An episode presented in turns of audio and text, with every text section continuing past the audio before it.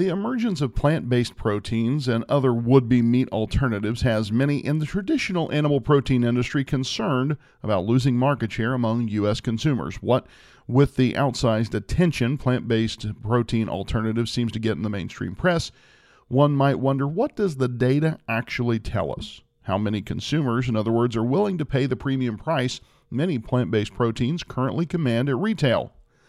Welcome to Feedstuffs in Focus, our podcast taking a deeper look at big issues in the livestock, poultry, grain, and feed industries. I'm your host, Andy Vance. Thanks for joining us.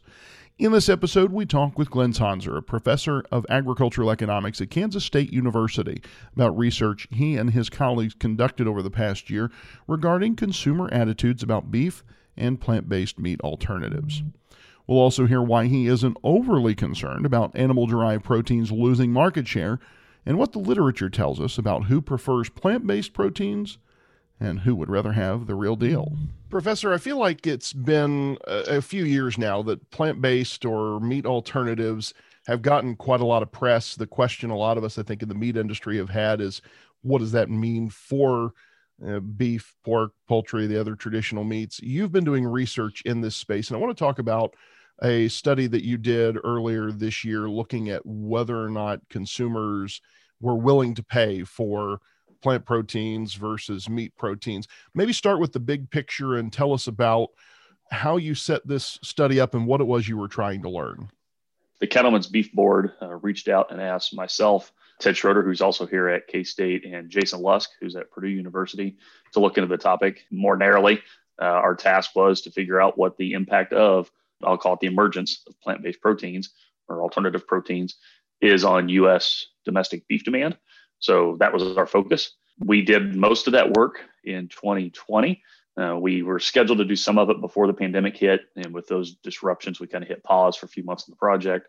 So in September of 2020 is when we did the bulk of our data collection.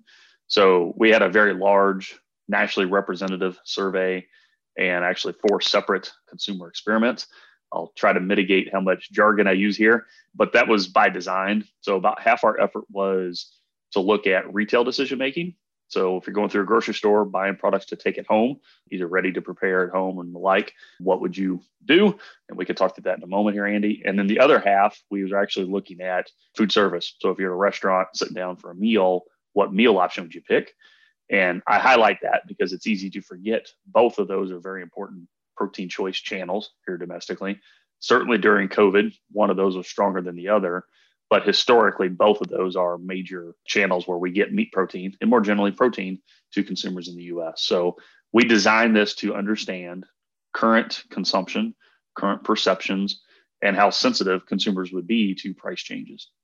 I want to come back to the COVID implications later on because I think that's a, an important part of the discussion. I want to get your your insights on how that influenced uh, the way you approach the the study and so on. But but I think the other piece of background that I find interesting, you have quite a bit of uh, experience taking the pulse of consumers on what they are and are not willing to pay for, what they are are not interested in in terms of attributes of different products. It, I know you do monthly survey of, of willingness to pay that's gone back for a while. Dr. Lusk involved in mm-hmm. that as well. How did that how did that background, that ongoing series of of um, surveys that you've conducted over the years, set you up to be able to do this study? And how was this study different from what you're doing, kind of in the ongoing space of of willingness to pay and demand? The first narrower answer, and then I'll give the much broader, more relevant one. But the narrow one is they were separate projects. So how they're funded, how they're supported, how they're executed, you know, this was a kind of a one-off project. So that is important to just keep in mind for our listeners. But the broader one would be, you know, so myself, Jason, and Ted combined, we have decades of meat demand research experience, uh, war wounds, and the like that come with that. And how did that help us here? I think we have a pretty good pulse of more broadly what's in the literature, right? What's been done in the past? What are the historical trends? and we're mainly talking for beef here today, but more broadly in U.S. meat demand. And that, you know, kind of set us up for how to approach this. To give a specific example, the bulk of the work I've been involved with, and others as well, would say U.S. domestic beef demand is strongly influenced by consumer perceptions of taste, freshness, and other traits, but I was honing on those two. For example, those two regularly show up as perennial strengths for U.S. beef. Uh, those that are large consumers and willing to pay more for beef tend to have favorable views. You know, for example, taste. And make no mistake, that shaped how we looked at let's profile what is the perception of beef versus plant based on a whole suite of things, including taste, but other things like freshness, the impact on the environment, animal welfare, price, safety, a long list. So I, I hope I'm answering your question, Andy. Is the you know our decades of experience gave us things to look for and to compare, and even more narrowly helped us design the economic experiments pulling from the literature. Yeah, that was sort of my assumption as well, and I just I, I thought that was a real relevant um, for folks who aren't familiar with your your CV and your body of research. Uh, I've, I've been following your work there for a long time and think it's really important um, what what what you and your colleagues are doing there. All right, let's come back to this particular study because I, I I'm I'm sure that's uh, one of those sixty four thousand dollar questions the listeners have had with all of the the press that plant based products uh, have gotten in recent years what did the customers actually tell us with regard to their their feelings about plant-based versus the real deal there are several take home points in this report and i'm sure we'll end with where you can find it but it's publicly available on our agmanager.info website and you and I are just going to touch the surface of some of those points here. For your listeners that are really interested, they should go look at the report. And there is an executive summary that is fairly jargon free, uh, which ought to help. But I'm going to throw three main findings at us to answer that question here, Andy. First, the most simple one is what's the consumption frequencies? So before we even jump to perceptions, let's just say, you know, what did we find? We narrowly we asked folks yesterday, what did you have? And we know the number of meals that had beef versus chicken versus plant based and so forth. And the take home point I want to give everybody here is beef is consumed about three times as often as plant based proteins per that exercise. So when you ask somebody yesterday, what do you have? Beef is three times as frequently consumed. That's not to say plant based proteins are not consumed, right? That does show up here. That consumption does exist, but the relative proportions there is important. And if anything, that probably actually understates the lead, comparatively speaking, that beef would have today, because we were just looking at one survey, one snapshot, and there's something called social desirability bias that shows up in this work where some might have even overstated how much plant based they were consuming. The second part would be the perceptions one, which is narrowly what you asked. And we compared taste, appearance, price, naturalness, animal welfare, a whole thing, list of things, I believe 15 items in this project, narrowly comparing beef and plant based proteins. And beef has a good image. We'll use that phrase a couple times in our executive summary, reflecting the fact that those relative perceptions, as a general statement, are very favorable for beef. The lead that beef has over plant based proteins in the consumer's eyes is strongest for taste, appearance, price, and naturalness. That's not surprising to us. I don't think that's a wow factor finding, but it's important to recognize it. And the third part is it's a little misleading to just say what US consumers think. We really got to dissect consumers. So we have over 300 million residents here in the US. And one of the important things we do in this report is make a distinction between what we call regular meat consumers, so somebody that self-declares as regularly including meat, fish, seafood products in their diet, and that's about 68, 70% of our respondents on par with what we find in other efforts. So something like two thirds of the population. And compare that against the other roughly third that we describe as alternative diets. So at vegan, vegetarian, flexitarian, or we include the other, you know, unwilling to declare group there, we get very different demand patterns between those two groups. And without losing people in the numbers, the consumers that self declare as regular meat consumers have a strong preference and will actually pay more for a beef meal at a restaurant or for a pound of beef at the grocery store than a plant based alternative. And the alternative statement is true.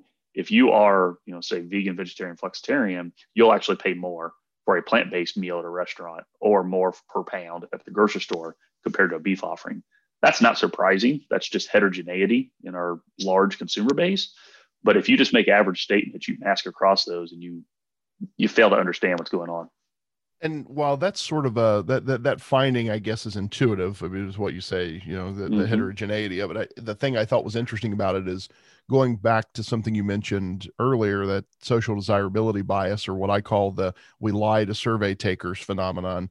uh, the when you put your money where your mouth is, that's kind of when the rubber meets the road, right? Are you actually willing to pay for this thing that you say you're interested in or, or excited about? So that that finding to me, while it sort of was intuitive, I thought was maybe one of the more important things to come out of it is all right, how much more are you willing to pay for this thing than that? And and what I walked away from uh, the executive summary at least with was that people who are are meat consumers are really willing to pay for beef. Yeah, I, I would agree with that.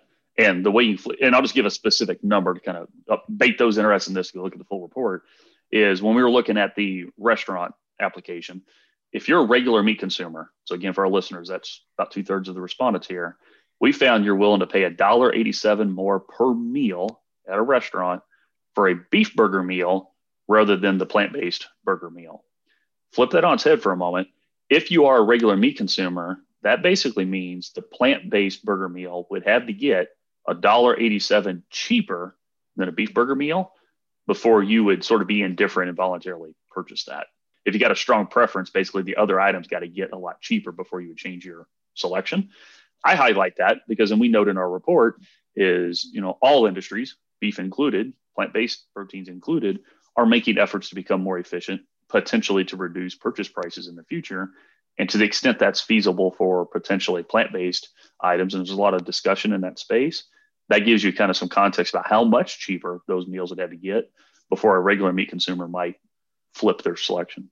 Yeah, and that that to me tracks with a lot of the stories you saw. I know when the Impossible burger rollout was was taking you know hold what maybe maybe 2019 i think was that when they introduced the impossible whopper or something along those lines and mm-hmm. it wasn't long before burger king had that on one of the value menus instead of being a premium price products. so i mean i think there's i think there's some real life examples that that line up with the research now the other piece of that we were talking about restaurant consumption the grocery store aspect of this was another one that kind of jumped off the page for me in terms of how much more those alternative diet consumers were willing to pay for plant at at grocery uh, versus what those of us who are maybe more carnivorous are are willing to pay up at grocery. T- tell us about that yep. finding. Yep. Surprised you at all? I don't know that I'd say it was a surprise, but I'll give the numbers to folks so they know what we're talking about. So you and I and others that are more carnivorous, as you say, uh, the regular meat consumers we found are willing to pay 29 cents more per pound at the grocery store for what we included in our experiment as a store branded 80% lean ground beef package compared to the plant based alternative. Flip that on its head again. Those that are declared an alternative diet, so again, vegan, vegetarian, flexitarian, we found would pay $2.32 more per pound for the plant-based item over the beef item, the store brand beef items. That itself isn't real surprising to me because if you back up and say what is the actual asking price in the grocery store, there is a notable price per pound difference across those items, and some are purchasing it, right? So there is actual companies, and I'm being I'm not I'm purposely not using brand names here because I don't want to advertise or push down any brand or whatever. But if you go through mainstream you know grocery stores you will find multiple alternatives of both beef and plant-based today. They're in the marketplace and i would argue they're probably going to stay because you have some consumers willing to pay it but not everybody is willing to pay that price differential. And that's basically what our finding says here. So that two thirds that have a strong preference for meat items will pay 29 cents a pound more for their beef item. That roughly third that prefers plant-based declares an alternative diet will pay over $2 a pound more for the plant-based item wide heterogeneity, kind of market opportunity for both is a way you can interpret that. One of the ways I looked at that too, that on the beef side of things, that okay, we were we were looking at a relatively small bump on on how much more we were willing to pay that to me felt like this is the baseline right especially when we were talking about like an 80 20 lean product that that to me sort of seems like the default setting so i'm not willing to pay that much more for the default setting maybe at grocery than i would you know if i was looking at some other product, whether it was a 9010 or a CAB or some other, like you say, branded type product. I, I thought that was interesting. And, and, Andy, to that point, you know, it was intentional because it's the state of the comparisons today in the real world. But the bulk of our comparisons in this study were, you know, ground beef oriented. Yeah. So ground beef versus plant-based patties, and in reality, the current plant-based offerings are largely patties or crumbles. Mm-hmm. I think that's important to overlay on this. So it's a little bit outside the scope of this report today, but there's a whole suite of beef products, right? You know, yours truly loves ribeyes and the like. Yeah. Well, this this report doesn't really get into the ribeye versus a plant-based alternative in many ways because we're not there yet. Mm-hmm. But to get a complete understanding of, you know, the current impacts and the potential future impacts of these new plant-based alternatives, you quickly got to be aware of the efforts and the ongoing evolution of potential meat muscle, right? Not just ground product substitutes and competing products we're not there yet, but for the listeners that genuinely are, and you have a diverse audience base, is why I highlight that. Is that sort of the next evolution and discussion in this comparison in the future? Well, and, and part of the reason, if you think about the logic of why, if you're a an alternative marker, you start marketer, you start with a ground product because it's a whole lot easier to make that product, uh, especially on a burger where you're going to have toppings and other flavorings and, and so on. Maybe you can can make it more like uh, a beef experience. Oh, when you get to whole muscle cuts, that's a whole different ball of wax, right? How you get from plant to a, a pseudo ribeye, that's a very different, that's a very yep. different project. it, it, it is. And, you know, I'm not the uh, engineer and you know, the, the creative type to do that. I remember I'm an economist, but it's also my job to remind us, you know, most of the ground beef packages we have here in the States are a function of a blend. You know, so maybe we're blending a less lean beef item with a more lean beef item to hit that 80% target we were just talking about before. Mm-hmm. Well, there's examples that you can find today where you've got beef and plant based items that are being blended. Right. So when you talk ground beef, particularly at the grocery store, like think buying a one pound package, there, there, it's a blending exercise, and there's a lot of economic reasons we do that. So there's several reasons that we start with this ground beef versus plant based patty and crumble comparison. But I'm trying to impress on your listeners, and that's not the end all, and probably won't be the last time because we do have roast steaks and other beef items that are relevant. Well, in in your study, if I'm reading it right, also didn't deal into what we might be looking at if and when we see cell based or or other say I won't say plant based alternatives, but other alternatives like that that are coming down the line. That that could be a different ball of wax as well for future uh, studies, I would imagine. Uh, agreed. So we state right up front, you know, we focused on sort of in the market today plant-based items, not what might be in the future cell-based mm-hmm. or lab-based, the term that's floating around. Um, but again, you're right. We got to be aware of that. And, and, I'll take the liberty there, Andy. If you know, if I was in front of your audience for a longer period of time, I'd back up and say, you know, it's important to understand even why we have those multiple protein options that we do today, and it's largely just global demand for protein. You know, I I give lots of talks. You ask me questions about you know our background leading to the study I think there's immense global demand for protein, and I'm bullish that that's going to grow in the future. Well, with that is a market opportunity for current protein suppliers as well as potential new market entrants. And we're just talking right now about one of the most recent market entrants, but I anticipate there'll be more in the future, given that large economic pull that comes from consumers wanting protein.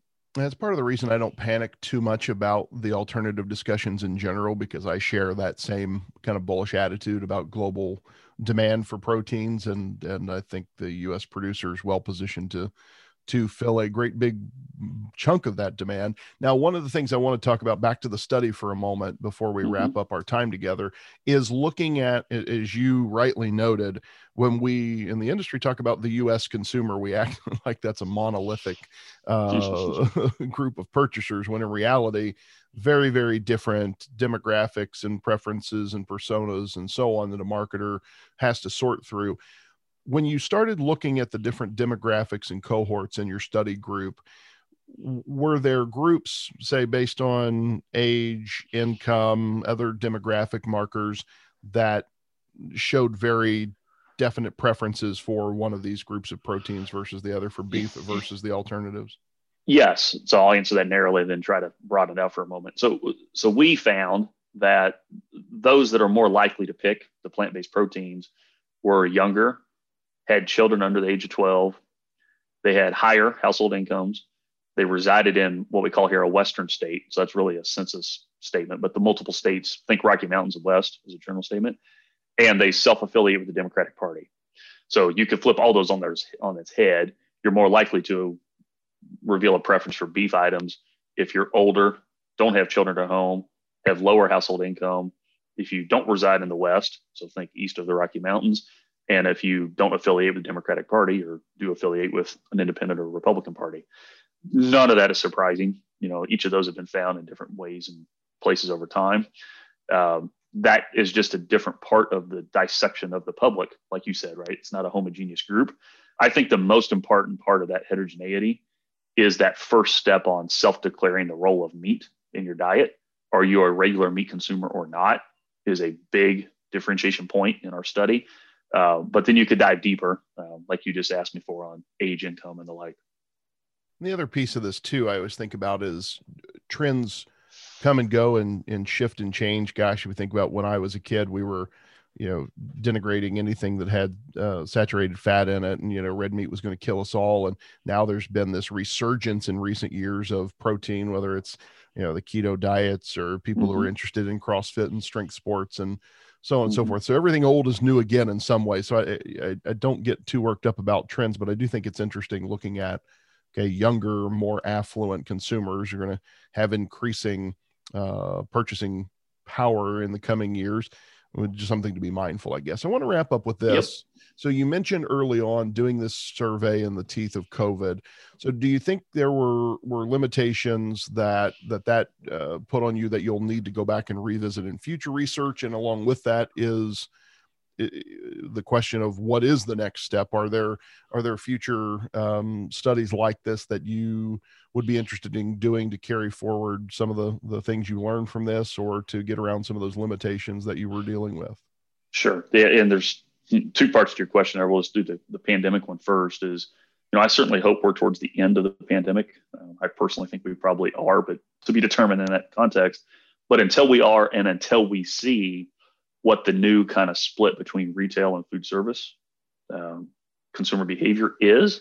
And with that, the role of those two market channels on meat demand, we're, we're going to keep operating a little bit of uncertainty there.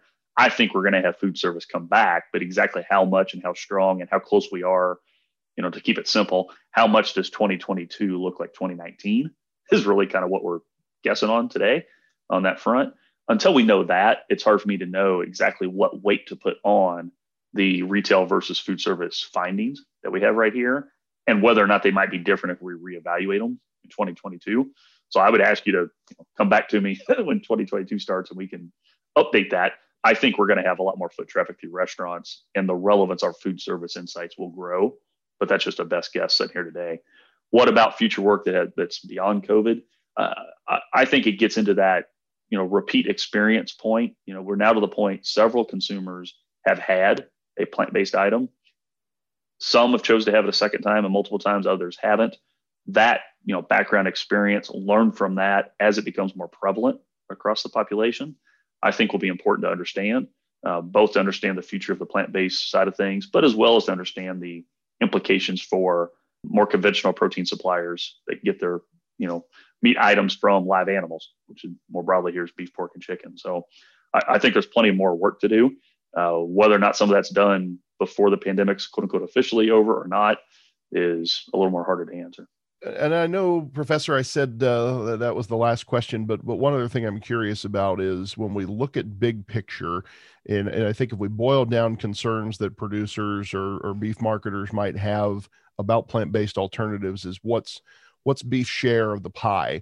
Uh, what what are you seeing, and what did you learn from the research there in terms of are we losing ground to these alternatives? If you take a fixed size of the pie, you know how the number of meals per day for a given consumer is divvied up, then sort of by definition, when you have new entrants, which is what plant-based proteins would be, then yes, existing protein suppliers, beef, pork, chicken, and the like, would be losing market share. But we put a word of caution in this report, and now this is Glenn speaking a little broader in the report, is I think that misses the broader point, and I encourage extreme caution using those kind of market share approaches because it treats the protein pie, the size of the economic value of the industry, kind of fixed, and that does a disservice to the discussion.